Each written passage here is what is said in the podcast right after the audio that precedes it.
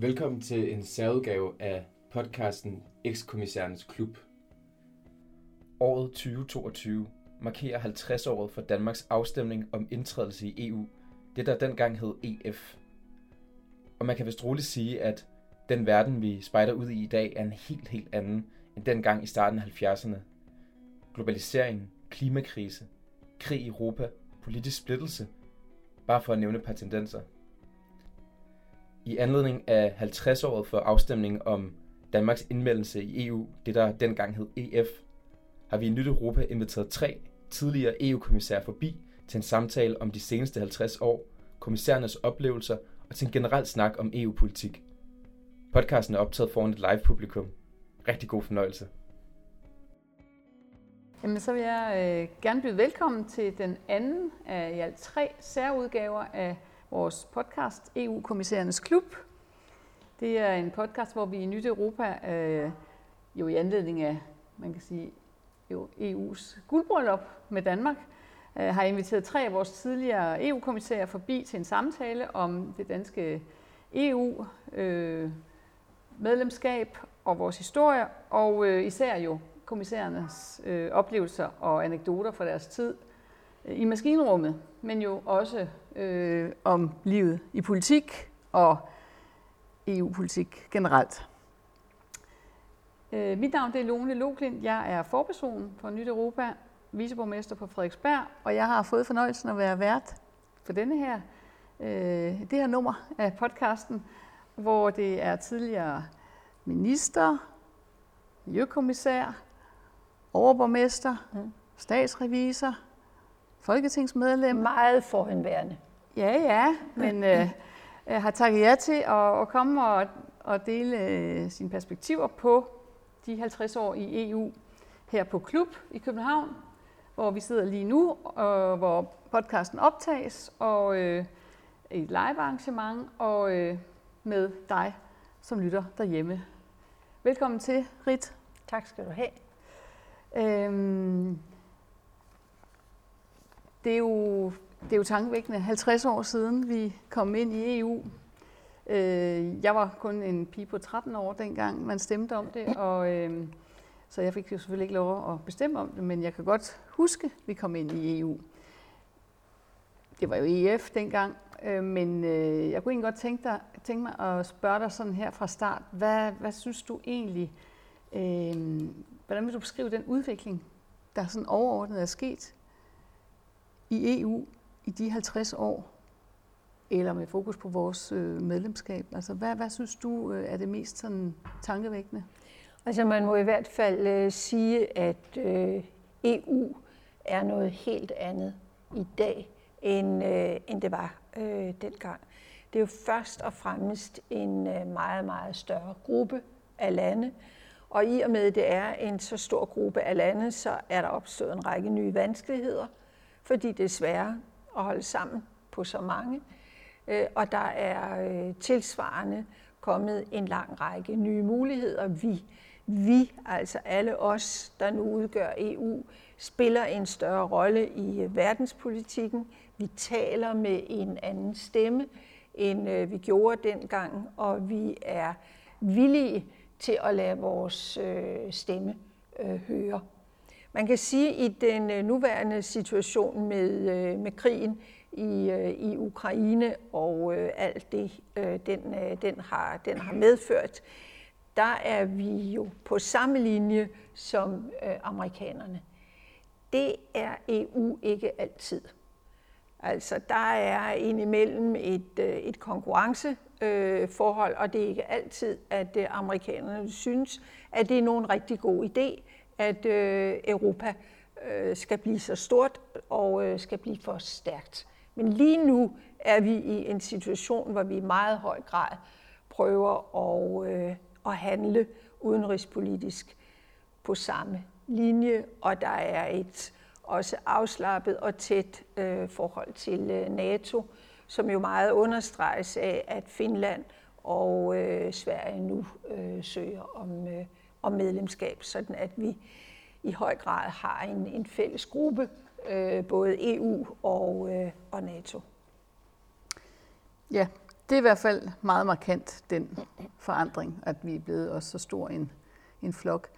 Øhm, men der er jo også øh, markant forandring i den måde, som, som EU fungerer på. Altså, jeg er ret sikker på, at øh, jeg husker ret, at du var sådan set imod EF, ja, ja, ja. da, det, ja, ja, ja. Da, det, øh, da der skulle stemmes, og vel også i en del år derefter. Øhm, og øh, hvorfor var du egentlig det? Ja, dengang øh, op til øh, folkeafstemningen, det var min første valgkamp som øh, folketingskandidat, og jeg blev valgt i øh, 1971, og jeg blev klart valgt som modstander. Jeg synes ikke, det var nogen god idé for, øh, for Danmark at blive medlem. Min generation var, øh, var ret præget af, af Vietnamkrigen øh, og øh, de øh, amerikanske overgreb. Og vi var bange for, at det her det tog sigte på, at Europa skulle være en, en tilsvarende magt, som øh, ville kunne øh, begå de samme øh, overgreb. Og det spillede en meget, meget stor rolle.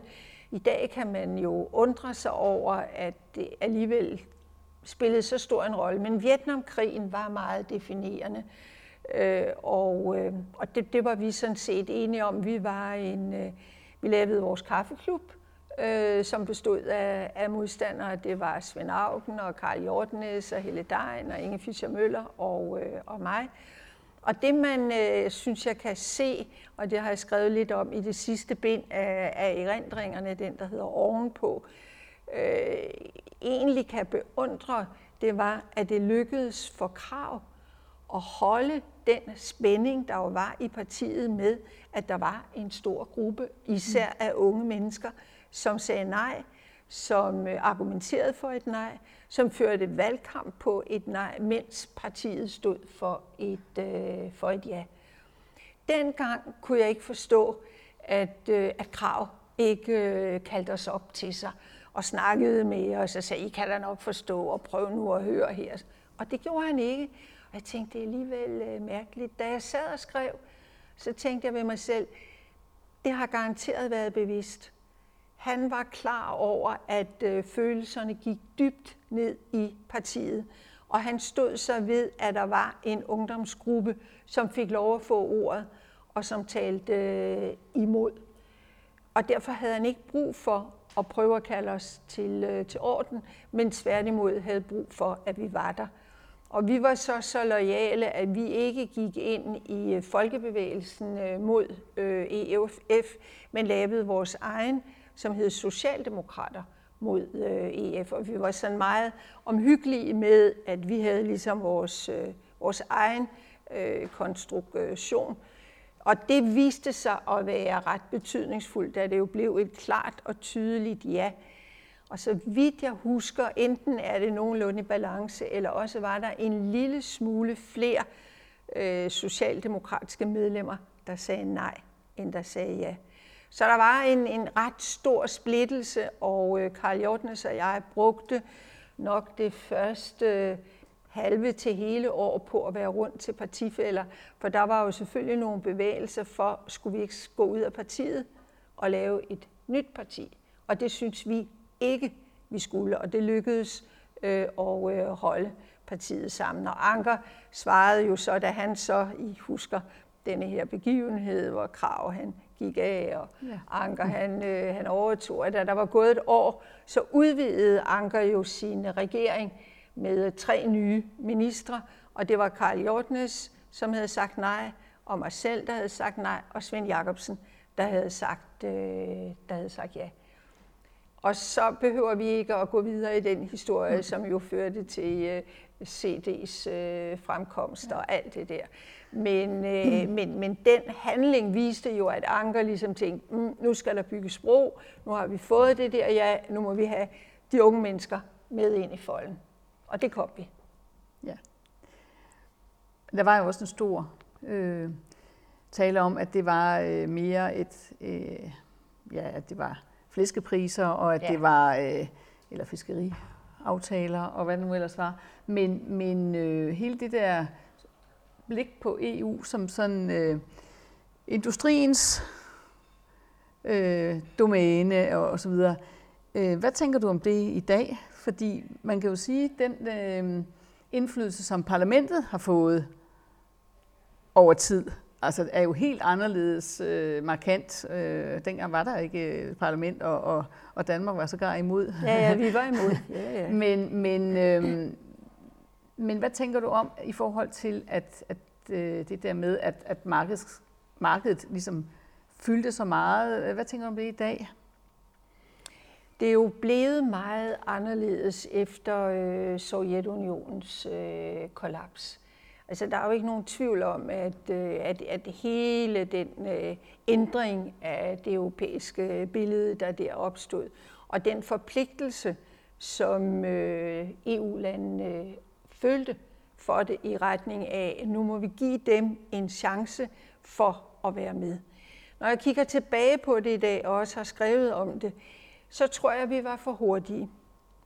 Jeg tror, at vi var meget sådan øh, indstillet på, at det her var en vigtig historisk ting. Vi skulle virkelig hjælpe, og de skulle være med i et nyt, øh, nyt øh, fællesskab. Men der er ikke noget at sige til, at de lande efterfølgende må have tænkt, fik vi egentlig tænkt os om? Fik vi egentlig overvejet, var vi klar til at gå ind i et nyt fællesskab, efter vi havde smadret et, øh, et andet, selvom det var en helt anden type øh, fællesskab. Men vi var, vi var virkelig optaget af, at det skulle lykkes, og blev gjort rigtig meget øh, for det. Øh, jeg kan selv huske, at jeg var rejst rundt i de her øst- og centrale europæiske lande og skulle snakke øh, miljø øh, med dem.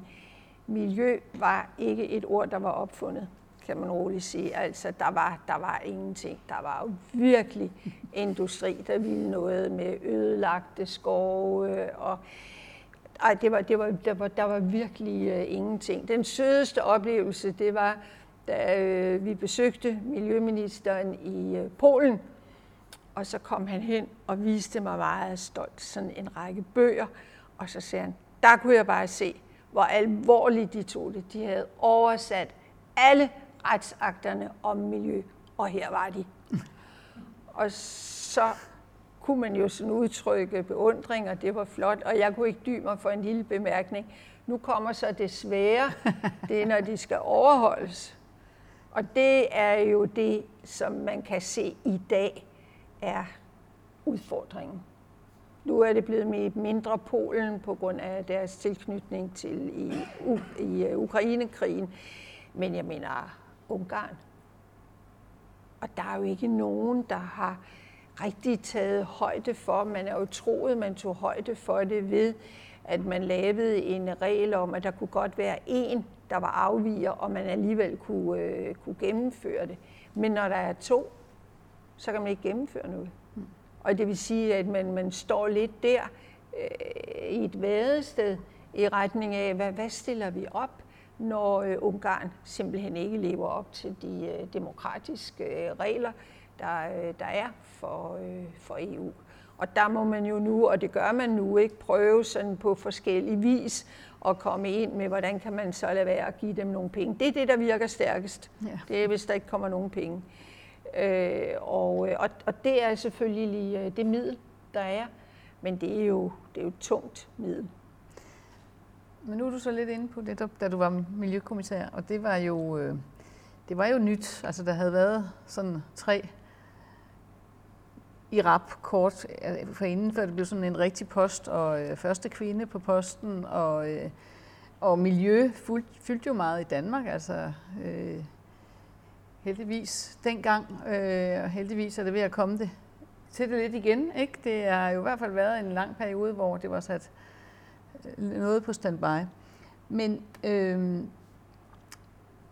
du havde jo nogle, nogle øh, store aftaler, du fik kæmpet igennem med, på, på vegne af EU, altså hele Kyoto-protokollen, og, øh, og der var også noget med øh, farligt affald og den slags ting, der blev eksporteret til ulande. Ja. Men kan du sådan reflektere lidt mere over, hvad, hvad egentlig den der periode har sat i gang af proces i EU? Fordi vi synes jo tit i Nyt Europa, at vi skal takke EU for at være der, fordi Danmark falder af på den, og at øh, det er takket af EU, vi har fået altså mere styr på affald mm. og, og, og så videre og så videre.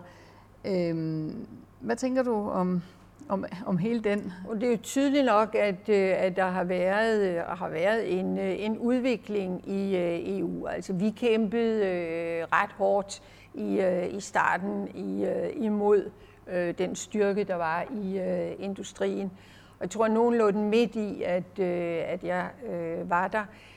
Øh, fandt jeg ud af, at jeg var nødt til at have nogle bedre alliancer med, øh, med andre kommissærer, fordi ellers når man kom med et, øh, med et forslag, og der var en eller flere kommissærer, der var imod, så kom man ikke videre med det, så øh, forsvandt det. Så man var nødt til at have nogle, og jeg havde en, der hed øh, Sir Leon Britton, som var imod alt, hvad der overhovedet bare kunne ligne noget med øh, miljø. Og som I ved, så er britterne tit, det er jo deres sprog, de er jo meget veltalende. Så det fik jo det helt og alt, hvad det skulle, og der sad jeg. øhm, og øhm, så inviterede jeg industrikommissæren øh, Martin Bangemann på frokost. Det var meget sjovt, fordi han reagerede med, at det havde han sgu ikke været ude for før, en kvinde inviterede ham på frokost. Men det ville han da gerne. Gik vi ud og spiste frokost det rigtige sted. Det skal være det rigtige sted, når man gør sådan noget og fik en, øh, en god snak, og jeg sagde, at jeg havde brug for øh, noget støtte på nogle af de forslag. Nå, det, det synes han, der lød rigtig interessant. Han var sikker på, at vælgerne, han var fra FDP i, øh, i Tyskland, at hans vælgere ville synes, at det var da meget sjovt, hvis han indimellem var lidt grøn. Og han ville da heller ikke udelukke, at nogen af mine vælgere ville tænke, nå, det er da lige godt meget. Rit Bjergård, hun også øh, kigger lidt til øh, industrien. Så vi blev enige om, at vi handlede hans forslag og mine forslag af, inden de kom op i kommissionen. Og det betød jo, når så øh, Leon Lian Britten bad om ordet som den første hold i af sine svulmende øh, forslag imod, så gik Bangemann ind og bad om ordet og støttede og sagde, at det var på tide, og det var nok godt og sådan. Og så de andre kommissærer, man kan jo ikke overkomme at sætte sig ind i alt det, der kommer. De tænkte, ah, når bangemanden støtter det her, så kan det altså ikke være helt vildt, og så kan det ikke være helt grønt, så er det sikkert godt nok. Og det betød jo, at det lige pludselig var muligt at få mange flere øh, forslag øh, igennem. Noget andet, man skal lære i forbindelse med øh, arbejdet i, øh, i kommissionen, det er, hvor stor en rolle den juridiske tjeneste spiller. Jeg tror, I har garanteret også drøftet det øh, på mange møder. Altså hele traktaten er jo bygget anderledes op end, øh, end i Danmark, øh, hvor det er sådan, at man, man har retten, som kan gå ind over og ændre, hvad vi jo ikke har i Danmark. Mm. Ingen over og ingen ved siden af, af Folketinget, som gamle Hørup øh, sagde. Øh, og det betød, at man skulle også hele tiden have den juridiske tjeneste med. Så man må også sørge for, at man havde nogle medarbejdere, som brugte meget tid på det og arbejdede med det, sådan at man ligesom kunne få dem med på nogle af de her ting. Og noget af det, vi arbejdede energisk med, det var et bødesystem. Fordi det er jo godt nok at få vedtaget, at man ikke mere skal have lossepladser. De skulle nedlægges, og nu har vi genbrugsstationer og alt det her sortering af affald og sådan noget. Man skulle ikke have lossepladser. Og det blev så stemt igennem, men rettede landene sig efter det? Nej, det var der faktisk mange lande, der ikke gjorde. Og så kunne man jo så komme og sige til dem, øh, øh, øh I skal. Men det hjalp jo ikke meget. Så der arbejdede vi i mange år på at få sådan et øh, bødesystem øh, igennem. Og vi øh, nåede i min tid at få det lagt frem og få det øh, godkendt. Men her for et par år siden fik jeg en øh, lille notits om, at nu var den første bøde også blevet betalt. Så man må sige, at øh, afstanden fra, at man får noget igennem, den er, den er lang. Men til, på den anden side tror jeg, at det har betydet, at så var der flere, der rent faktisk gennemførte de love, som, øh, som kom. Fordi dels blev man jo altså hængt ud, når man ikke gjorde det, og så er bøder i EU, det er ikke noget pjat. Nu har vi i hvert fald i Danmark ikke altid øh, ry for at leve op til det hele. Vi kan jo bare tage vandmiljøplaner og så videre, så der tror jeg ikke, bøderne har været store nok. men, øh, men det var jo et kæmpe miljøområde, for det var jo også øh, energi og klima. Ja. Øh, ja, måske ikke energi, men i hvert fald klima. klima, ja. Og, øh, øh, og, og Kyoto-protokollen var jo en COP3, øh, vel? Ja. Øh, nu er, vi, er det COP26 her næste gang, tror jeg det. Hvad? 27. Jamen, øh, ja. øhm, men hele den der, øh, det fokus på et fælles EU og den grønne omstilling, det må man sige, det sidste EP-valg, det blev jo et grønt valg, og man må også sige, at der er med Green Deal og så videre, at der jo virkelig sket noget. Øhm, kunne du ikke godt have tænkt dig at være med til, til det, hvor det pludselig er blevet sådan en, en sag for alle de unge, og øh, på den måde? Jo, men jeg synes, der var, der var meget medløb på det i Danmark. Altså, der var en stor interesse for det. Men i Danmark yndede man jo at lade som om, at det var EU, der trak Danmark den forkerte vej. Øh, og det, det var det aldrig. Altså, vi lavede jo nogle dokumenter på det, men, men den øh, myte opstod, og det hang nok sammen med, at Svend Augen havde den ene post, og jeg havde den anden post. Og når vi tænker på øh, sådan øh, valgsituationer, så kan vi jo se i den nuværende valgkamp, hvor stor en rolle personer spiller. Og hvis det kunne være rigt imod Augen og Augen imod rigt, ah, så var den hjemme. Øh, og, øh, og det betød jo, at, øh, at den fik, øh, den fik lidt, øh, lidt, øh, lidt ekstra.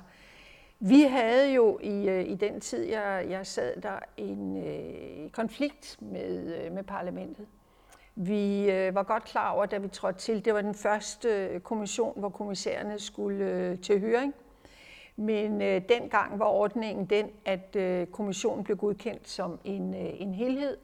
Og det vil sige, at øh, der var faktisk øh, flere af os øh, nordiske, der var svenskerne jo og finnerne kommet med, som faktisk ikke fik en særlig god bedømmelse af parlamentet.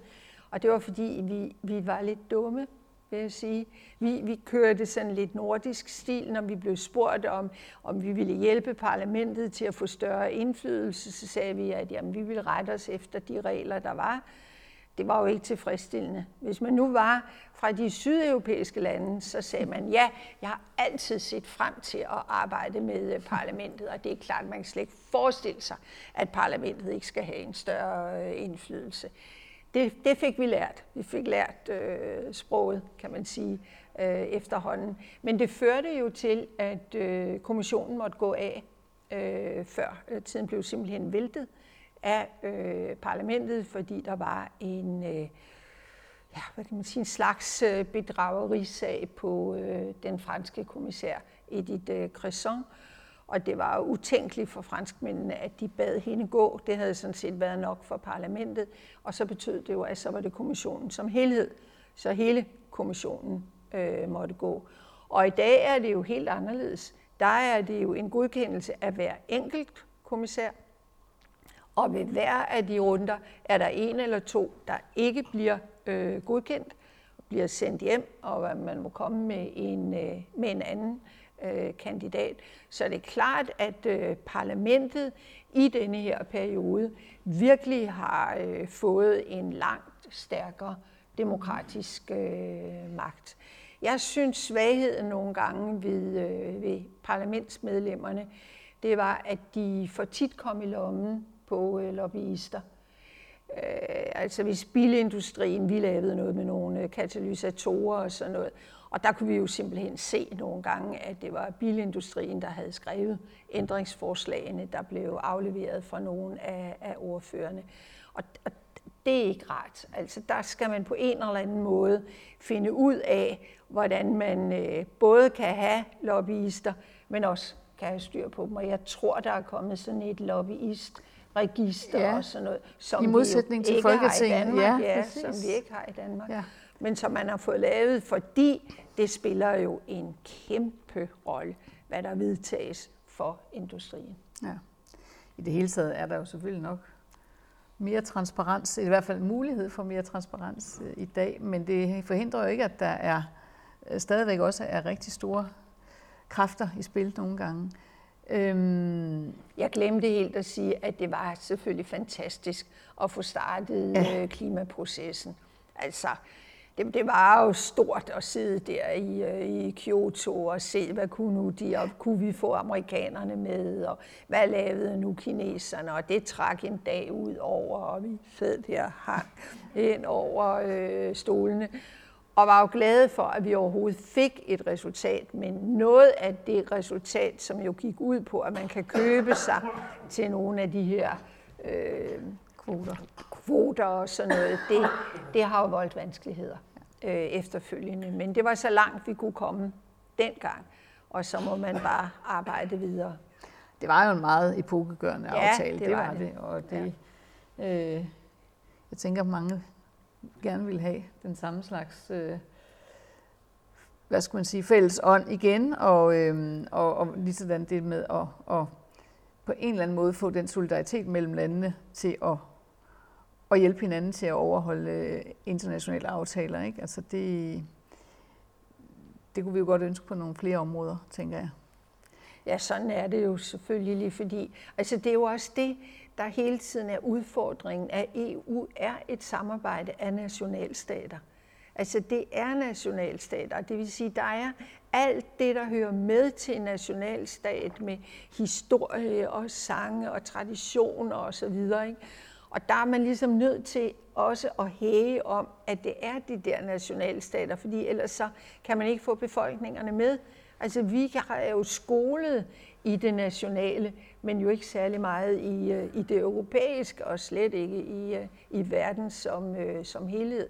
Så derfor er der hele tiden den der afvejning af, at vi skal passe på, så hedder det nærhedsprincip, og det hedder sådan forskellige ting, hvor man ligesom prøver at få understreget, jamen vi respekterer, at det er nationalstater, men I har som nationalstater en interesse i, at der er nogle fælles løsninger jævnfør alt det om øh, energien, som, øh, som kører nu.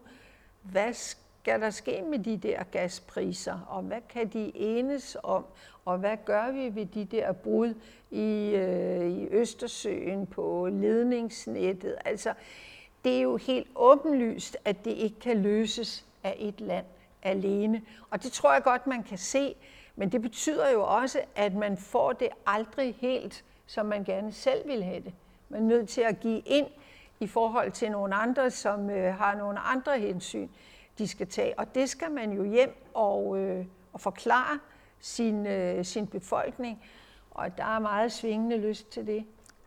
Ja, og det er jo øh, lidt øh, det der med, at vi er, øh, man kan sige nu med, med krisen, energikrisen, men jo klimakrisen og krigen, øh, der er der jo blevet et, et sammenhold, og vi håber, det holder, holder ved. Øh, men øh, den styrke, der ligger i det, det, det kan godt undre mig, at øh, det slet ikke er fremme i, i, i sådan en øh, dansk politisk kontekst. Hvad, hvad skyldes det? Altså det undrer også mig, at øh, man faktisk overhovedet ikke i valgkampen nu bliver der jo mulighed for at stille spørgsmål bagefter, så vil jeg være meget interesseret, hvis der er en af deltagerne og de tilhørende, som har hørt bare en enkelt politiker pippe noget om EU her i øh, denne her valgkamp. Og det er alligevel mærkeligt, når man tænker, at vi er midt i en krig og en mega... Altså denne her energikrise, det er jo noget, folk kan føle direkte på deres krop.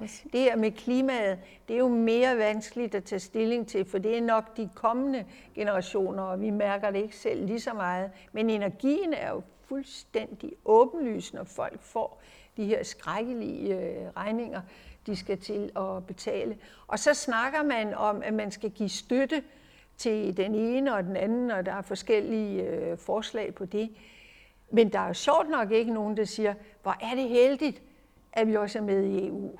Hvor er det godt, at det her det bliver drøftet, sådan at vi er fælles om nogle af de her ting, at vi ikke nu ligger og bekæmper øh, hinanden. Det bliver faktisk ikke sagt. Jeg kan godt komme i tanke om et par stykker, men...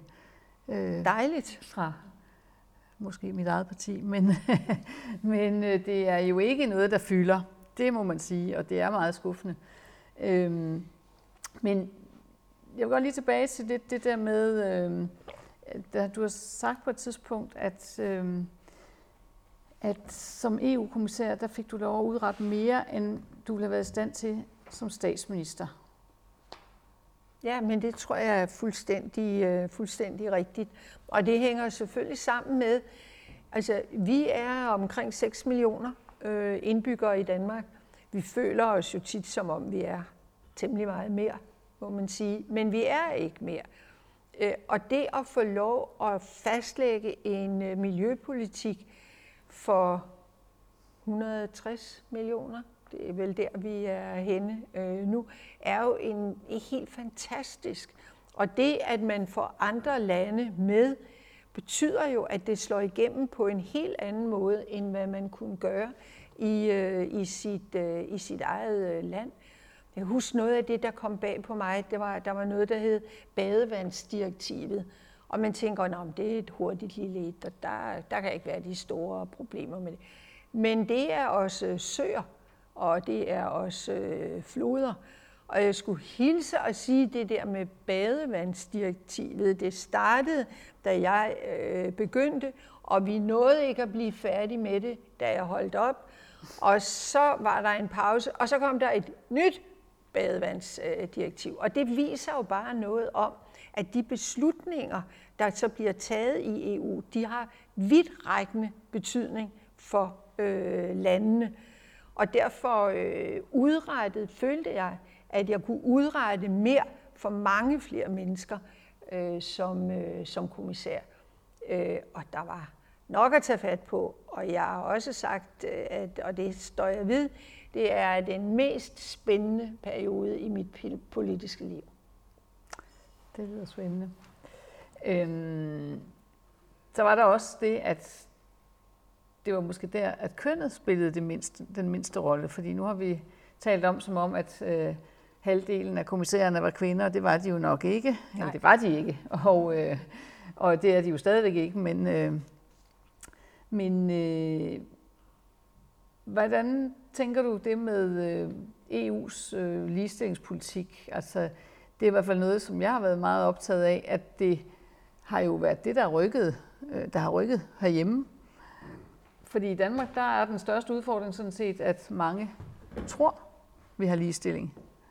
Men du har jo oplevet, hvordan det var at skulle, have nær sagt, være frontløber. Mm. Øhm, hvordan var det at komme til, til EU? Fordi selv øh, kan vel godt tillade mig at sige det her også, at øh, Margrethe Vestager, synes jeg jo, er blevet feminist, efter hun er kommet til EU. Det var hun ikke øh, udpræget, da hun var i Danmark. Og det betyder jo, at, øh, at øh, der er et andet, en anden stemning, der er nogle andre ting. Jeg tror først og fremmest, det er fordi man i meget høj grad opfatter os kommissærer som repræsentanter for vores land. Altså det bliver det nationale, der bliver øh, det afgørende og ikke øh, det, øh, det kønslige, så har man parlamentet til ligesom at holde øje med og sige, hør, det går ikke. Og vi ved jo, at øh, præsidenter, blandt andet øh, Santer og også efterfølgende Marianne Fischer-Bohl, som øh, jo blev, øh, blev øh, kommissær, fortalte her øh, for nylig, at hun godt vidste, at der var blevet lagt øh, pres på, det må vel have været i Anders Foghs øh, tid, mm øh, på, at øh, Danmark kom med en, øh, med en kvinde. Og mange havde jo forventet, at det skulle være Bertel Hårder, men det kunne det ikke blive, fordi så ville han ikke kunne få landbrugsporteføljen. Men hvis vi kom med en kvinde, så øh, kunne hun øh, få den. Og tilsvarende havde øh, Poul Nyrup, også da jeg blev udnævnt, fået at vide, at Danmark ville få en øh, bedre post hvis de kom med en, øh, med en kvinde. Og vi var meget ude efter, både Nyrup og jeg, at det blev øh, miljøkommissærposten. Øh, og der havde vi sådan set kun en rigtig øh, kamp med, øh, med svenskerne, som i øvrigt også havde en kvinde. Så der kunne vi ikke bruge det kort, men øh, det lykkedes altså for os at, øh, at få øh, at få posten. Så jeg tror, at på ligestillingssiden, der har det i meget høj grad været parlamentet, der har øh, øvet pression og kommet med forslagene og på den måde ligesom øh, trukket øh, kommissionen med i det. Og nu er der jo lige frem von Leyen der, der er den øverste, det er jo også et skridt. Så på de der poster med, at man lige så godt kan sige en kvinde som en mand, der har EU været foregangsland. Og i hvert fald også udviklet sig meget igennem de 50 år. Det er helt klart. Og så får man jo så selvfølgelig de debatter, som vi har haft i Danmark, om øh, barsel til mænd, som øh, er noget, der er vedtaget i, øh, i EU, og som der har været meget forskellige øh, meninger om i Danmark, og jo en, en voldsom øh, ligestillingsdebat, hvor ganske mange kvinder er imod og siger, det der med øh, de første år med børnene, det er noget, vi selv vil have, og det vil vi ikke regne og dele med nogen. Og så står vi andre der og siger, jamen det skal du, fordi det er vigtigt, hvis du også vil have en plads på arbejdsmarkedet. Ellers kommer du så langt bagefter. Du skulle måske tænke lidt på dit pension også. Og så kigger de på os og tænker, sådan et mosefund der, ved slet ikke, hvad det er. Men, men det er i meget høj grad så en, en debat, som har været i parlamentet, og som er kørt videre i parlamentet, som nu dukker op i de nationale parlamenter, og har medført en, øh, en ret interessant øh, ligestillingsdebat her i, øh, i Danmark. Jeg tænker, at vi stopper her, og jeg synes, vi kommer meget omkring. Men tusind tak, ja, fordi du tak. ville være med øh, og fejre øh, guldbrylluppet, guldbrylluppet Danmarks guldbryllup med EU. Ja, jeg har fejret mit eget. Ja. ja. Tusind tak, Rit. Ja, selv tak. Du har lyttet til en podcast, som er skabt og produceret af Nyt Europa med støtte fra Europanævnet. Hvis du har lyst til at støtte vores arbejde for et mere bæredygtigt og inkluderende Europa, kan du blive medlem på nyteuropa.dk. Du er også meget velkommen til at følge os på sociale medier, hvor vi deler nyheder, arrangementer og nye podcasts. Tak fordi du lyttede med.